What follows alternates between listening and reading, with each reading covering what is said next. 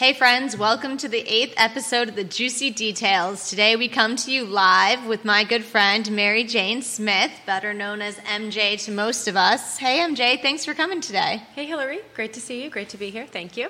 Thank you. Thank you to all of our fans who are joining in. You know, I've had a few comments, a few emails, a few text messages of people that are really excited to tune into the juicy details. So thank you for the support and thank you for believing in the potential of making this something that's actually real versus just for fun. So I appreciate everybody. Uh, we've covered topics from everything from career to mental health and wellness to you know gut health to community involvement to Busch beer, Anheuser-Busch beer, and um, ready to drink cocktails. So we've kind of covered a gamut of things. And today, Mary Jane's going to talk to us about her career path and artificial intelligence. I am horrible at artificial intelligence. I don't really know what it does. I have no idea about why my internet serves me up ads versus it's stalking me. I have my phone nice and close to me today, so it's picking up all of these things that it's going to feed me. Uh, but first, per usual, we're going to start with our Gold Rush Lumi shot. Love you, mm-hmm. mean it. MJ, thank you for being here today. Love you, mean it. Cheers. Cheers.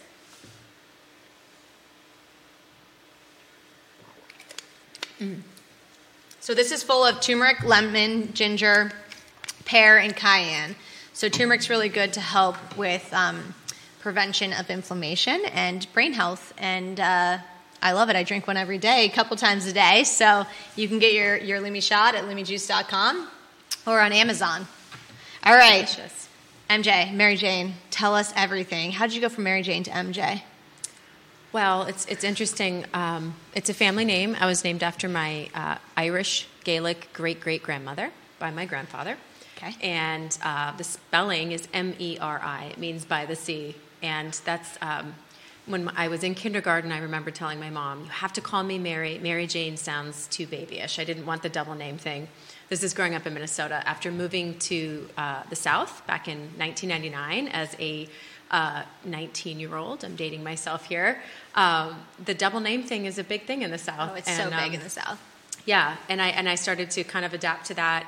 And of course, as I became an adult, there's a lot of songs about Mary Jane, um, the person Mary Jane, and other things. The drug Mary, Mary Jane. Jane. The drug Mary Jane, um, Michael Jordan, Michael Jackson. I started to kind of really enjoy those initials. So, and it does make it easier when you go to Starbucks and order your coffee. Um, they never misspell your name wrong if you just say it's MJ. So Perfect. that's how I got there.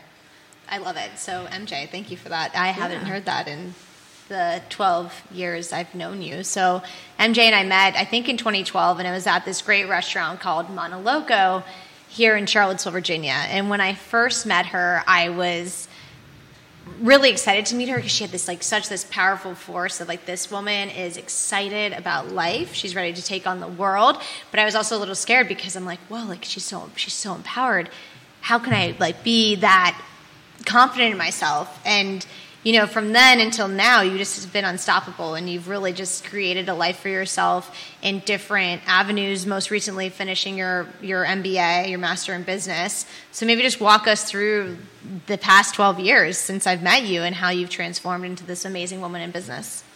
Uh, thank you for saying that. It's interesting. We were talking before we went live today, and um, you reminded me of when we met, and um, at that time in my life, I just was was leaving a marriage, um, newly separated, and it's so interesting to hear the feedback that I present as potentially intimidating or, um, you know, confident and and like a successful person. Because at that very moment, I really was in transition, and I felt not successful. I felt and I felt terrified. Right, my marriage had was ending. I had two young children. I'd been out of the full time workforce for for over almost ten years, um, and was really trying to figure out who I was and what I was going to do next. So um, it's.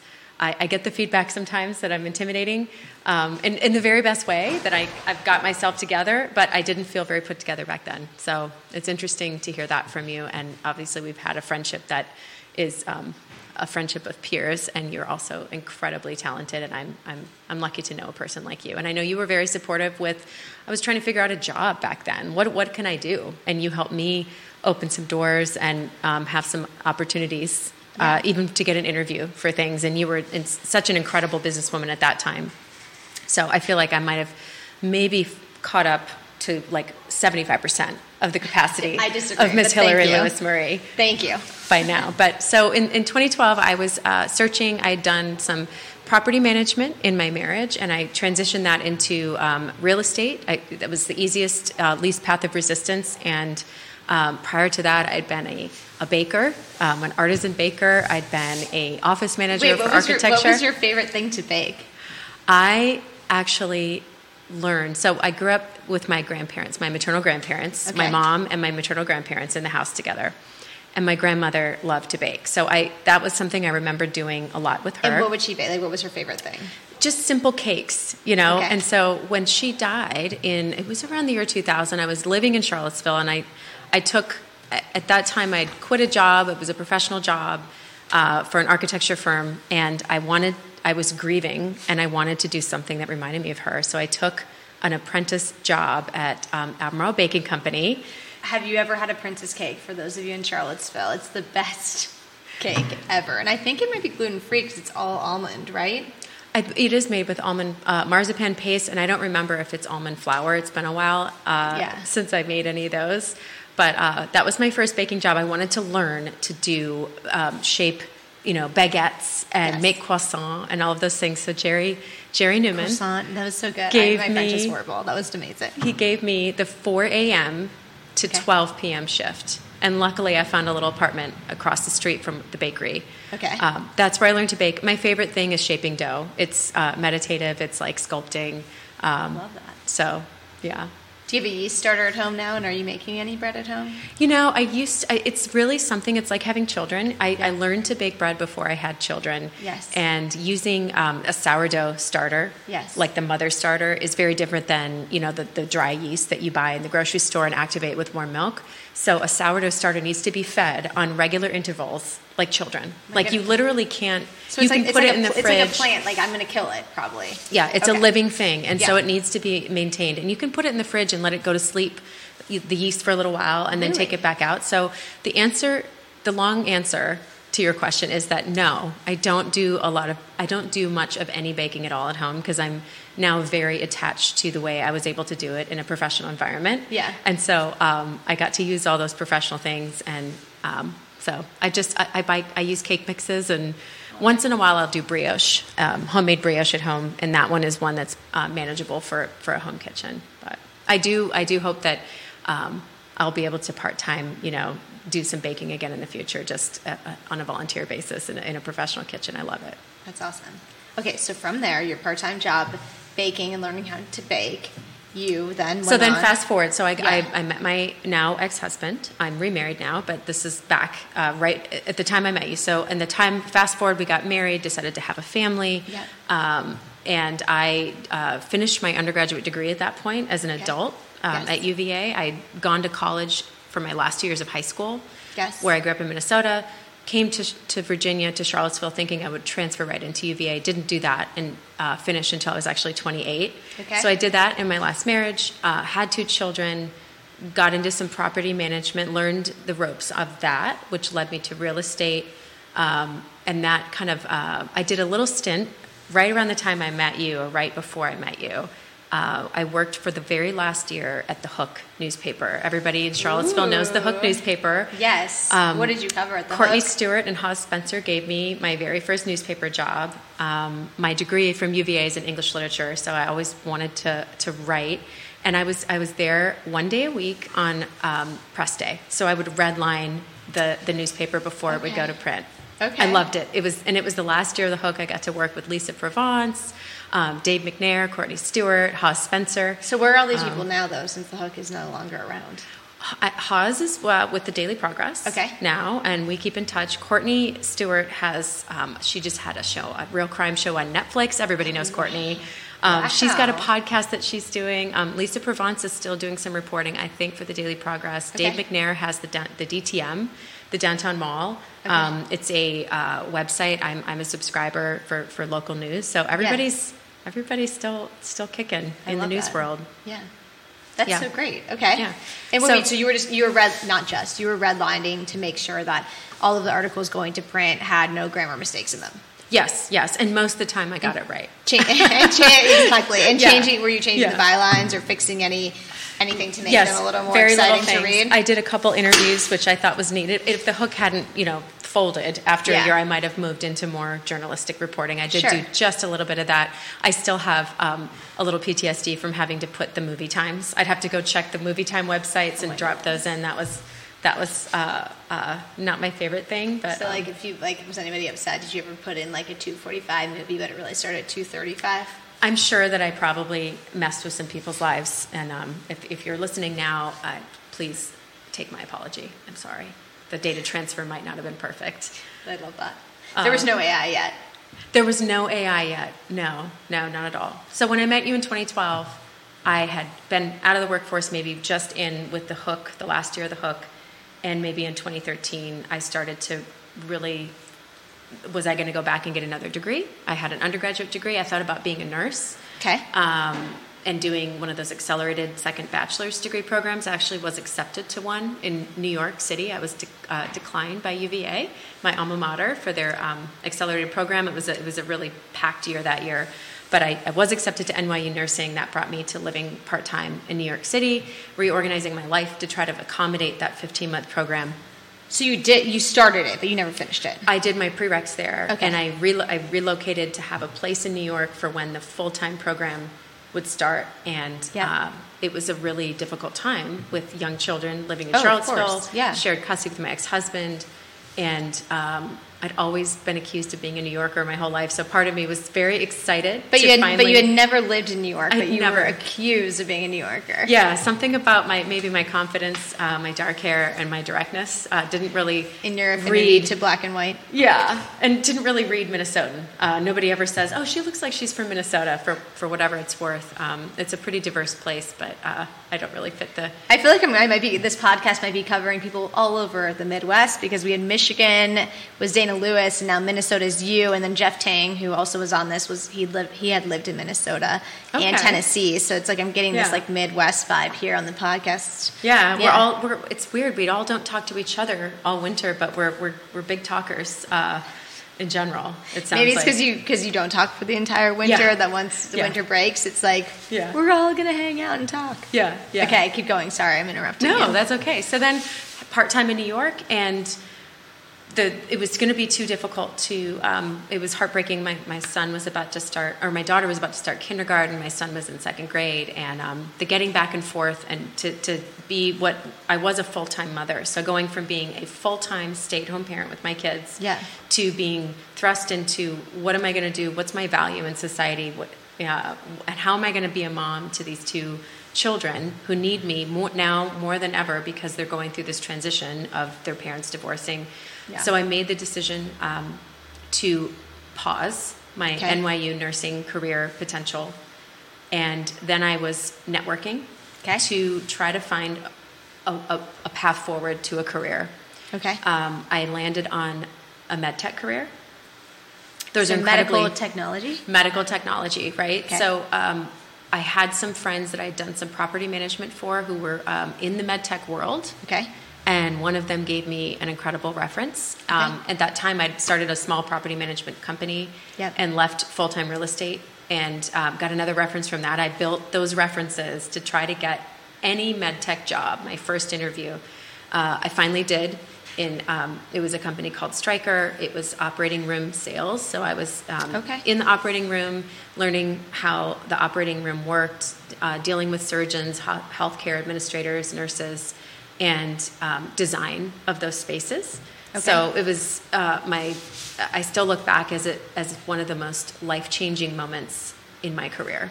Um, the woman who hired me there had been raised by a single mother, and I actually get a little choked up. I'm not going to cry in the podcast. I only cry I for mean- joy, not for pain. That's my motto. What's the But, juicy um, details? People yeah. people have cried on this podcast before. Okay, well, not today, not MJ.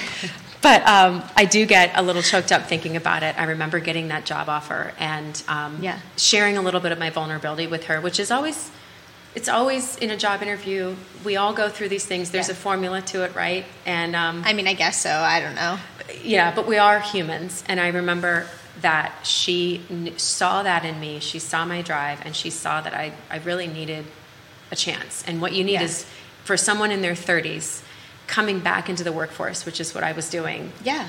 and wanting to be gainfully employed and catch up for a career that was nothing, you know, to anybody. For Well, I mean, time. there's a huge. Uh, the Economist just came out with an article, and it shows a graph. I'm drawing the graph. Uh, Mm-hmm. If you can't see my hands right now, but it doesn't matter. You can't see the graph on my paper, but it talks about how moms in their career and their career with men that's like parallel. And then once you have a kid, it like drops. It puts you so far behind everybody else by being a mother. But the skills that you're learning while you're a mom arguably prepare you to be even better, right? Like one of the criticisms from my dad is you're really bad at managing people.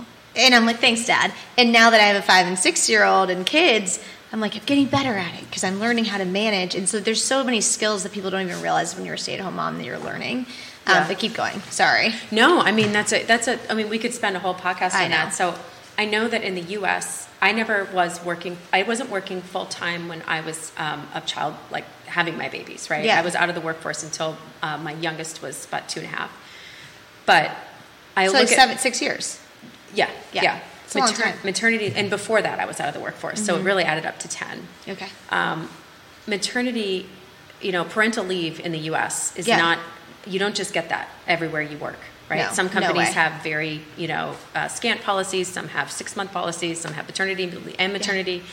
In Europe, um, there's, you know, in general, like Germany, places like the Netherlands. I work for a Dutch company now. It's like six months, and it's Wow. incredible. Yeah. And you think, looking back at that as an American, you think this is this is unfair. Well, get, Yeah. there's some there's some data out there, and I wish I could. I wish I'd written it down. I didn't know what we were going to talk about. I know we didn't prepare well, guys. We just decided we're going to dive in and figure it out. but um, I'll just say it's anecdotal information right now that in Europe, in those countries where women are given that long of a leave and have their jobs back, they do um, miss opportunities for advancement. So the higher levels of those companies actually are they, the makeup is more men who didn't Okay. leave the workforce for six months, even though it was a Yeah. very you know generous maternity leave Yeah. program. Yeah. So I think that it's an interesting concept as a um, burgeoning politician here to be thinking about how do we, um, what is the very best way for women to do one of the most important jobs on earth, which is to have and take care of children, but also maintain their career path. Well, I agree, but let's get back to this woman who gave you a chance, and she saw that in your interviews and in your tenacity that you needed a chance and you were deserving of one. And you know, there's Mel Robbins has this great podcast called the Mel Robbins Podcast, and she had someone last week where she explained like this teacher in Philadelphia, and she just started the day on the intercom with like, "I love you," and you know, I'm here for you, and creating relationships of just telling people that you love them. It's Valentine's Day. Love you all. Mean it. love you, MJ. Um, but like, so this is really, I mean, it's just really powerful. You need people to believe in you in order to become successful. It's like encouraging. So this woman, t- keep going on that story because we kind of tangented from it. Yeah, her name was Tamra. She had to be at least 10 years older than me, so in her mid 20s and running this division at this company. 10 years younger or older? 10 years younger. Did I say Yeah, older? you said older. Okay. Younger. just- and Yeah. had been raised by a, a single mother who, had, who was remarried by the time I met her, but um, who, Yeah. who worked really hard. And she saw, she believed in me. And she, she, she, I don't, I believe that if Tamara wasn't in that position, in that company, in that moment, that I would not be sitting here today having this conversation. I Wow. really look back um, and say that my career. We should be drinking champagne to her, but I cheers. know, I know. Yeah. Cheers to Tamara, Yes. um, who is now a mother. We're still in touch, and she is now um, a mother and has a cute little boy that I get to watch grow up on Facebook.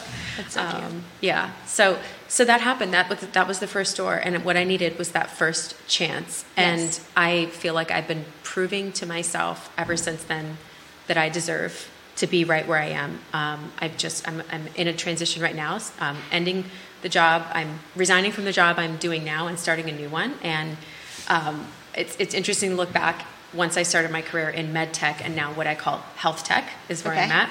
Okay. Um, just making sure that your value and your worth is uh, appropriate with the position that you're that you're in, that you're paid for, um, the the title and everything like that. So I, it's been uh, not to toot my own horn, but a little bit to toot my own horn. I have um, exceeded expectations at every um, in every way since I, I got into the med tech and now health tech space. And not surprising at all that you exceeded expectations. Thank you. And it's incredible. I've really uh, connected with. It's part of my identity now. As I was trying on a hat of what what, what is my career going to be, I think mission driven um, work is very important to me. So I'm very uh, careful about what products I work with. Okay. It has to mean something to me personally. I need to be able to. Um, I mean, God, I love technology. I love things. I love machines that work. Yeah. If if I had to go sell my favorite vacuum, I could do it all day. What's your, what's your favorite vacuum? Um, it's the Dyson stick vacuum. okay. yeah, Dyson it's does not support this podcast, Yeah, but they there's should. your endorsement. They should. I could sell those all day long. It's so funny. them. So for me, Do you have a favorite vacuum? Well, the Dyson cordless, my problem is you have to hold the trigger. There needs to be a setting, so like I could just not have to hold the fin- my finger to keep it going. Like if it just went, like just a button. You're right. yeah, There just like that- press I the button, it's on, it. and like because Yeah. I'm holding it, I'm like, there's too much. My whole kitchen, like all the crumbs between the dog and the dog hair and everything. Like You're I right. I do get a little fatigue. Yeah, yeah. It's like you're, you're it's a trigger finger on at, for like at least you know ten minutes if you're vacuuming a space well, right? Yeah, Because I don't want to yeah. turn it off and on. I understand they're trying to save energy, but I kind of feel like the restart and start might be killing the battery more. I think you're right. We're here for the Dyson uh, development team. Call us, and we'll help you figure out how to make this Yes. better. Yes. But the functionality of it's fantastic because there's no Yeah. cord. It, it, it- yeah, and the battery. I've already replaced my battery once. Like I went and ordered Yeah. it. Uh, it just works. The filters, anyway. Yeah, they should be. you don't have to change filters They should be supporting this Yeah. podcast. I agree. Thanks. Hey. Uh, okay, so then let's talk now. Let, let's transition just because, in the interest of time, I really want to get to this artificial intelligence piece. And so you went from med tech to health tech, and this is so important because most recently, before you tur- you transition to this new role you- you've just accepted, mm-hmm. you have been doing breast cancer Detection. detection and let's talk about how that's affected why this interest came what your company did and how instrumental this has been because what you're doing is just so great and today on valentine's day you know it's really great to love everybody that's surrounding you and that you meet on the street even just encourage people but also just encourage yourself to get your health checked and let's talk about that a little bit Yeah. So, um, and I'm still in the current role, and uh, we'll plug the company that I work for. It's called Screenpoint Medical. Um, it's, they don't they don't sponsor this podcast but we still love them and mean it we love them and mean it. Um, it's it's AI trained um, computer aided detection for breast cancer. So what it is, it's a it's a software and um, trained using um, machine learning algorithms, neural networks, and AI in a lab. Okay. And then that software is installed in the environment of a hospital health system. Okay. And a radiologist, which is a person who reads mammographic images, X-rays of breast tissue. Um, without AI support, they're looking through looking for breast cancer on a mammogram is like looking for a polar bear in a snowstorm. Every breast is different. Dense breasts um, have different patterns and different tissue types that make that hide cancer. They show up white on a mammogram, just like cancer shows up white on a mammogram. So it's an incredibly challenging um, thing to look for on breast tissue. Now we have uh, training programs. We have uh, breast fellowship trained radiologists who do an extra two years of fellowship training after their general radiology residency to read mammograms. I don't want anyone to think that um, a radiologist reading without AI support today is doing a bad job. But what's incredible about AI assisted radiologists is that AI can help the two together perform better than the two separately. We have Yes. multiple clinical studies that show that. Um, what AI can help do is uh, reduce satisfaction of search errors, which is when you find one thing on an image and then you focus your time and attention on that, but maybe uh, failed to, to look at the rest of the image uh, Okay. to, to kind of simplify things as much as I can. Okay. Um, and then also, there's um, a- the AI that I work with has shown to find breast cancers up to five years earlier. So, one in eight women will be diagnosed with breast cancer in her lifetime. That statistic has not changed much over the last 40 years. what about men do you have a Um, statistic for men Just under 1% of men. So, men, Okay. there are also men. I feel bad for all the men who have breast cancer in their families. They have to go in and get mammograms. Um, most of the breast imaging centers are kind of gendered to women, but uh, breast cancer does affect men as well. Uh, less than 1%, still important. Um, so, the, the survivability of breast cancer has increased over the, the, the, last 20 years or so. Sure. Um, and the, the way that we handle, uh, and it's partly due to, to increased screening, right? Yes, yes. In, in the US, we have the guidelines of once a woman turns age 40, she goes for an annual mammogram, and that's Okay. covered by health insurance. Whether you're insured or not, you, you are due an annual mammogram. Okay. Um, we know that women under the age of 40 are, are sometimes diagnosed with breast cancers, and that's something that uh, is very important to me. I do, outside of my professional life, I definitely work with um, organizations like the Komen Foundation, um, the, breast, the BREM Foundation, which is um, a Maryland based um, uh, awareness group that tries to get you know more awareness for screening for for younger women and also for just the majority of women um, who will need that screening uh, once you're age 40. Wow. Well, I, I think the polar bear in the snowstorm analogy, Yeah. I'd rather find the polar bear before it finds me, just like you'd rather find the breast cancer before it's found. Absolutely, All of you. And Absolutely. so this is why early detection is incredibly important for men and women. It sounds like with men, maybe they can get tested for the gene in the cases that seem to be more prevalent in men, but for women, it tends to be just more prevalent. Mm-hmm. So you said something that I, I, I like this platform, and I wish I could scream it from mountaintops. So um, the breast cancer gene, the one, the test that we have, BRCA one and two, only one percent of breast cancers are BRCA associated. Oh, really?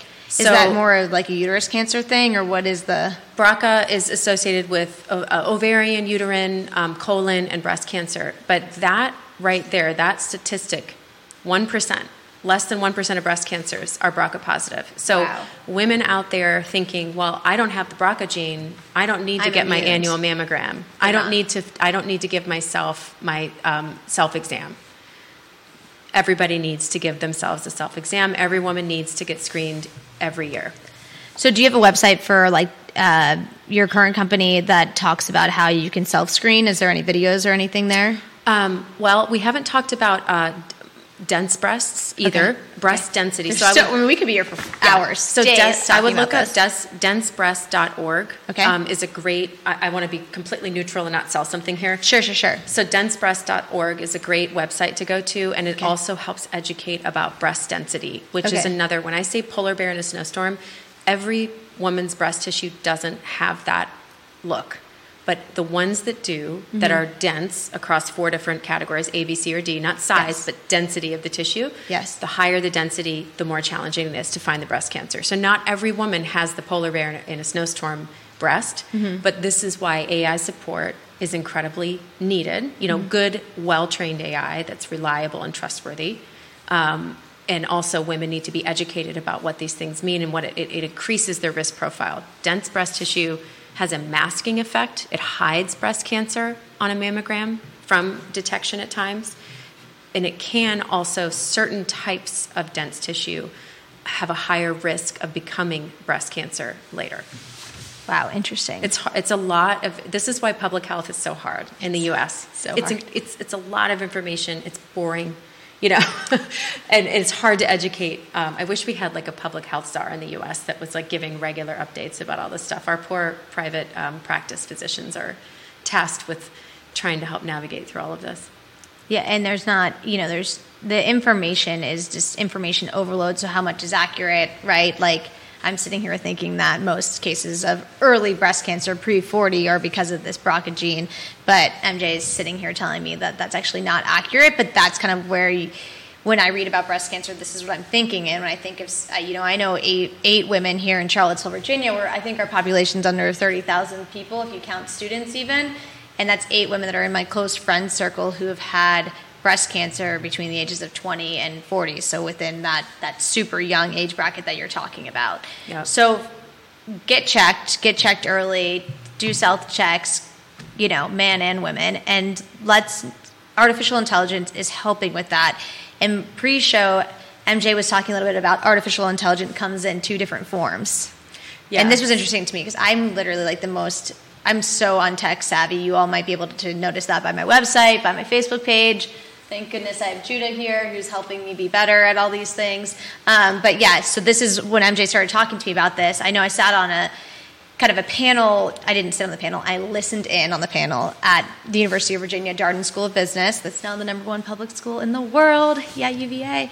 Um, but Yael, who's a famous professor from from UVA Darden School of Business, she's talked about AI and how it helps in everything from food service to finance to, to healthcare. And so and, and let's talk a bit a little bit about what you said before the show. I don't even remember the two types of AI, but this was important. I felt. Well, in my world, I mean, there's so many types of AI. There's generative yeah. AI. Um, uh, what does that mean? What is generative? Should we start defining the first so one? Generative, generative AI, AI, I mean, this is not my category. Yeah. It's, it's, it's like when it um, creates, it generates text. Like open, I think ChatGPT would be generative AI. So, like when I do speech to text, but I speak too quickly, and that's generative AI. Yeah, okay. This is I'm giving a real world example. Yes. Okay. okay, and then OpenAI ChatGPT is it basically you put something in and you ask it for an output, and then it gra- really quickly surfs the internet for you and gives you an output, and you hope that it's accurate, but you have to realize that what it's trained on yeah. might be if, bad data in, bad data out. Garbage in, garbage out. So, so that's what like, you have to be I can give with. an example that might be a little controversial. It seems like some of those, maybe that someone who might have been in charge of an elite Ivy, Ivy League college might have used that and it came off as plagiarism uh, with this gener like this this chat G what is it? Yeah, uh, Chat GPT is the product. OpenAI yeah. is the company. Okay. But OpenAI, it's a it's a great name because it is OpenAI. Okay. It's literally the thing that it is. Yes. It's all over. So um, I went to a writing conference yes. in um, with MJ's going to write a book, so when she publishes it, we're all going to buy it, and we'll do signed copies of it, and we'll I talk about so. that. I sure hope so. I can't wait for the title. Is it forthcoming? It's forthcoming. Okay. Yes, I'm okay. working on it. But my kickoff to that was attending a writing conference in Cape Cod by my dear friend Kwame Alexander, who is now a New York Times bestselling author multiple times. Um, What's a book that we can buy first? He is so, he's oh, written him, over sorry, 35 books, so I can't even begin. How do we spell his name? Because I'm so um, dyslexic. Kwame. Kwame. Uh, K W A M E, and okay. then Alexander. Um, he's a New, Newbery medalist, um, award winner. Basically, zero accolades. Yeah, zero. He's he's kind of a big deal. He just won an Emmy for a show he had on Dis- Disney Plus. He's kind of a big deal. Okay, I love um, it. So you went to his. I went to writing a writing retreat. workshop. Okay. In in Cape Cod last October, and I learned um, OpenAI came up. There was a gal yeah. there who um, the, the, the group. It was a small group of like twenty five people there was a gal there who is a sophomore at a major um, institution in the in the mid South that I won't name, who was using OpenAI to yeah. write her memoir, which was a very controversial topic. She was well, telling like, it, like really quickly, like yeah. I mean, like, how do I know what's pulling from my real life and what it's just gathering that's junk in, junk out?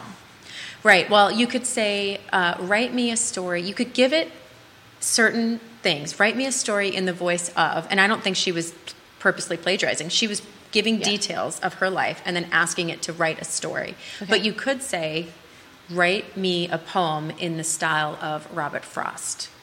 And OpenAI wow. would give you something. I mean, I had a friend who was starting his real estate career, and I said, why don't you just do on your Instagram a joke a day?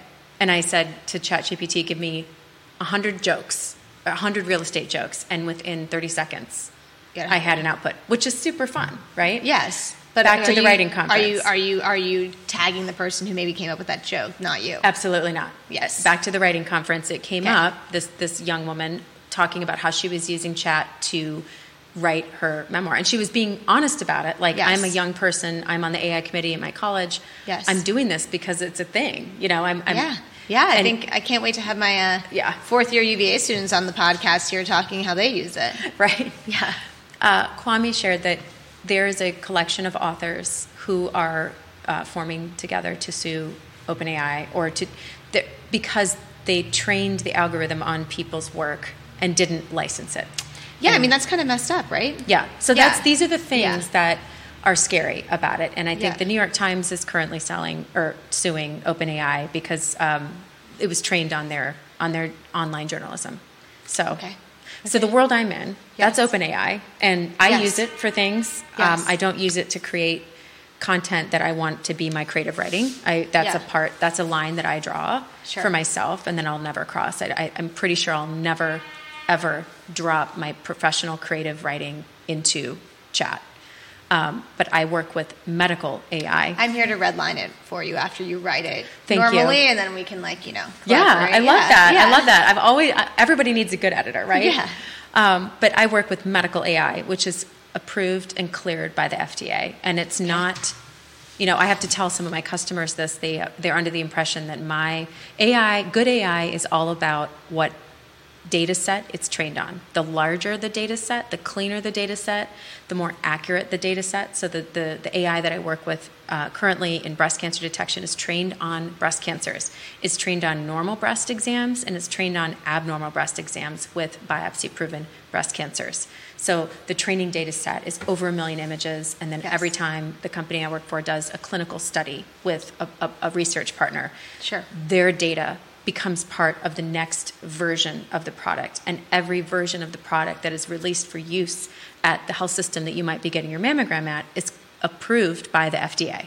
Okay. So that is the difference. And so the fear, like uh, the, the conversation about ChatGPT and OpenAI has, in one way, helped me with my job, which is to bring what I think is the very best product um, Yes. to as many breast imaging centers as possible and in the hands of as many radiologists as possible to help women Okay. um, it's it's sometimes infected the conversations I'm having because Yeah. they're like, well, I heard all this terrible stuff about ChatGPT and OpenAI, and they think that I'm bringing them something that's uncontrolled and unstable, and that is in one way, all press is good press. I can say, well, let's talk about what the differences are. Yes. Um, but in another way, I think uh, it's important to know the difference, and as consumers are more aware of how AI can help improve quality in healthcare yes. in food service. Yes. In um, you know texts if we're Yes. if we're able to talk to text, right? We all need to kind of um, pivoting to something I attended. You know, I went yeah, to I a few weeks ago. I was weeks literally ago. just going to ask you. We're on the same. We're on the Yeah. same wavelength here. Yeah, so I tried to get you to go, but it w- I didn't know, work didn't out work with your family schedule. schedule. Um, I went to a, um, a, a consortium of, of sorts. It was called AI and the 2024 elections, and it was a think tank group of people. I was Yes. just a listener, not a panelist, um, talking about AI and society, and particularly about the upcoming elections. Um, I learned that AI affected the recent elections in Argentina. Uh, I learned about deep fakes. Apparently, during the New Hampshire primary, there was a, Deep fakes. What does that mean? uh, deep fakes are Oh, deep fakes, like fake people. yeah, like Okay. a deep fake. Okay. There, somebody, uh, the the other side had put created a deep fake phone call of Joe Biden calling his constituents in New Hampshire during Mm-hmm. the primaries and telling them, "Don't go out and vote. It's not important." And it was identified pretty quickly. But just to give you an idea that this is something that um, you know industry, government is looking at in the U.S. It's it's a very important concept, and I learned at that at that talk that. Um, the, the elections in Argentina were recently affected by AI. Okay. And I'm sure we're going to have more and more stories of that coming out. Yeah. My idea out of that day Yeah. was Tell I me. think hopefully soon there will be an AI Bill of Rights for citizens in the, in, in the United States. Yeah. Okay. And part of that is just what can we expect? When can we, how, can we expect to know Yeah. what AI, where it is and where it isn't, Well, I mean, like, look at and standards and regulations? Well, I mean, there has to be because, like, look at even like those pictures of Taylor Taylor Swift that came out that were AI Oh generated, God. Right? I- yeah, I didn't look at them, but I heard I mean, I didn't either, but I mean, these are just. I'm so bad at reading the news, so the fact that like I saw it on a headline and then this thing with elections, I mean, it's literally everywhere, and it's a lot of it's fake. Like some people will even say, "Is Joe Biden real?" half of his appearances, or Mm-hmm. is this AI? Um, you know, we don't know what's happening anymore, so there has to be. But I think it's a great idea, Bill of Rights for an AI what is of Rights. allowable. Yeah, yeah. And for a way for us, I mean, it, will take a while. And the, the big conversation that's being had now is whose responsibility is it? Is it now? Some people will say there's a lot of lawyers, tech lawyers, who are salivating over lawsuits to, to sue tech companies. It's your fault. It's your it's it's your job. You know, Yes. in, in the U.S., we we don't proactively make laws. We reactively make laws. Sure. We wait till there's a precedent and then we make a law um, it would be great with this issue if we could be proactive and um, but it may not be that way we may have to wait till things bad things happen to create policy around it i don't know where it's going to go I, don't know either. I think in the United States, though, people want to have the freedom to be able to choose. And then I think that a lot of these AI, that is not the health AI. The let's get our processes smoother in a food line operation. Let's get our driving better, right? Like there's AI on your phone with your health app where you can then see, okay, I'm walking the past week, I've been walking to the right side. What is going on? Do mm-hmm, I, you know, mm-hmm. is my spine out of um, awareness? Like, it, it, do, I, did I sprain my ankle really? Like, what happened?